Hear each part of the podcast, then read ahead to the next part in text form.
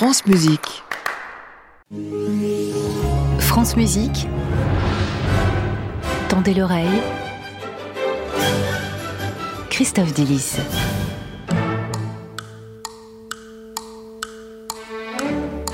Bonjour Christophe. Bonjour Gabriel, bonjour à toutes et à tous. Vous allez parler d'un outil aujourd'hui. Absolument, cette chronique, vous le savez, a pour but d'intéresser le public à ce qui intéresse les musiciens. Et aujourd'hui, nous allons parler de l'outil indispensable quand on travaille nos traits d'orchestre, indispensable pour travailler la régularité, pour donner une colonne vertébrale à notre interprétation, objet de culte pour ceux qui ont plus de pulsation que de musicalité, objet de mépris pour les hippies qui ont le rubato façon mal de mer. Je veux parler bien évidemment du métronome. En posant une question essentielle, Christophe. Le métronome a-t-il toujours raison?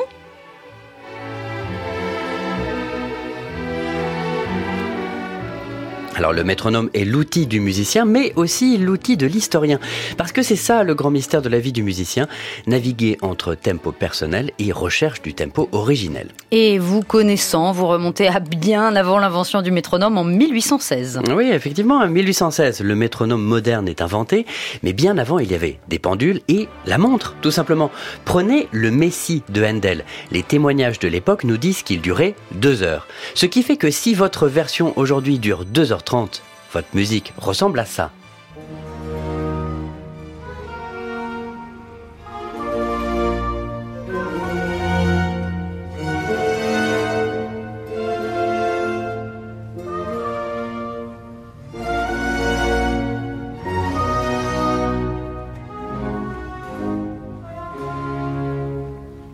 Alors que si votre version dure bien deux heures comme à l'époque de Handel, eh bien ça ressemble à ça.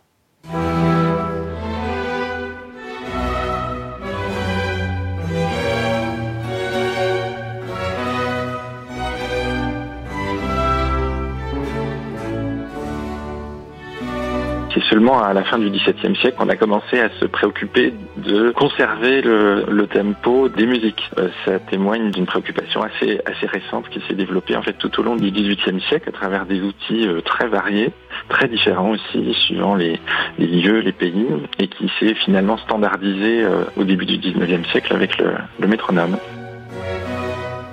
Lui, c'est Emmanuel Rebel, que j'ai eu au téléphone hier, grand professeur de musicologie et auteur chez Fayard du livre Du métronome au gramophone. En fait, à l'époque ancienne, euh, les tempi étaient euh, relativement codifiés avec les différentes danses euh, plus ou moins standardisées. C'est vrai, le développement de la musique instrumentale tout au long du XVIIe et surtout du XVIIIe siècle a conduit les compositeurs à, sortir de ces formats standardisés de l'ancien régime pour proposer des hum, compositions musicales plus libres, plus personnalisées, bientôt plus subjectives au passage du XIXe siècle avec l'arrivée de la musique de Beethoven.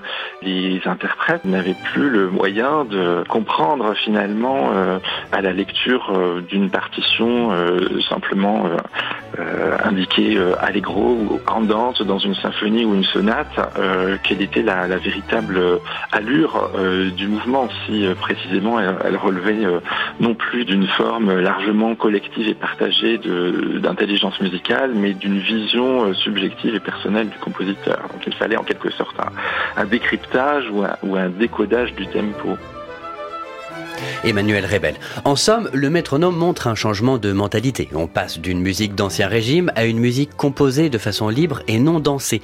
Il a fallu confier au métronome la tâche de dire aux interprètes comment jouer, puisque ce n'était plus automatiquement le compositeur qui était l'interprète de sa propre pièce au 19e siècle. Et c'est là qu'on arrive à votre question, Christophe. Le métronome a-t-il raison? Bah, D'après Emmanuel Rebel, c'est là où se situe toute la noblesse du métier de l'interprète, qui doit tout interpréter, y compris les indications métronomiques.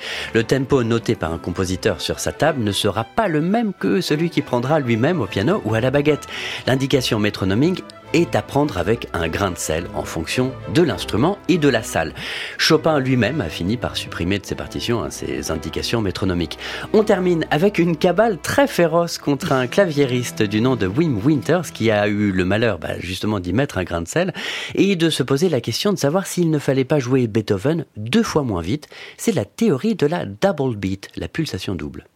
Elle est elle-même issue de, théoriciens, de musicologues qui dans les années 80 ont mis au jour euh, cette complexité possible de, lecture et d'utilisation surtout du métronome. Ça vient en fait aussi en partie euh, du fait que Beethoven euh, a indiqué pour ses partitions des tempi très élevés comme la fameuse sonate Hammer clavier pour piano notée blanche égale 138 pour le premier mouvement, ce qui est évidemment très très rapide.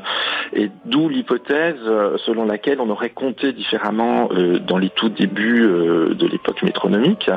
Euh, en gros, on n'aurait pas compté 1, 2, 3, 4 à chaque coup du métronome, mais on aurait compté 1 et 2 et en souvenir de l'ancienne utilisation des pendules où en fait on était attentif à un aller-retour dans l'oscillation du pendule et pas simplement à chacun des battements du pendule.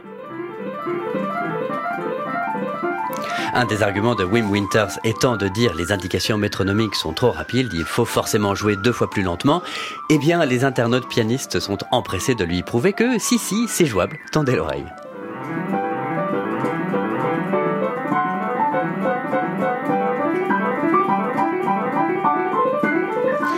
Moi, je dis que vous avez parlé deux fois trop vite aujourd'hui. oui, j'avais beaucoup d'informations à donner. On a vu ça. Hmm. Tout est de la réécoute, bien sûr, sur l'application Radio France. Merci, Christophe. Oh, merci à vous. À la semaine prochaine. Bonne semaine. À réécouter sur francemusique.fr.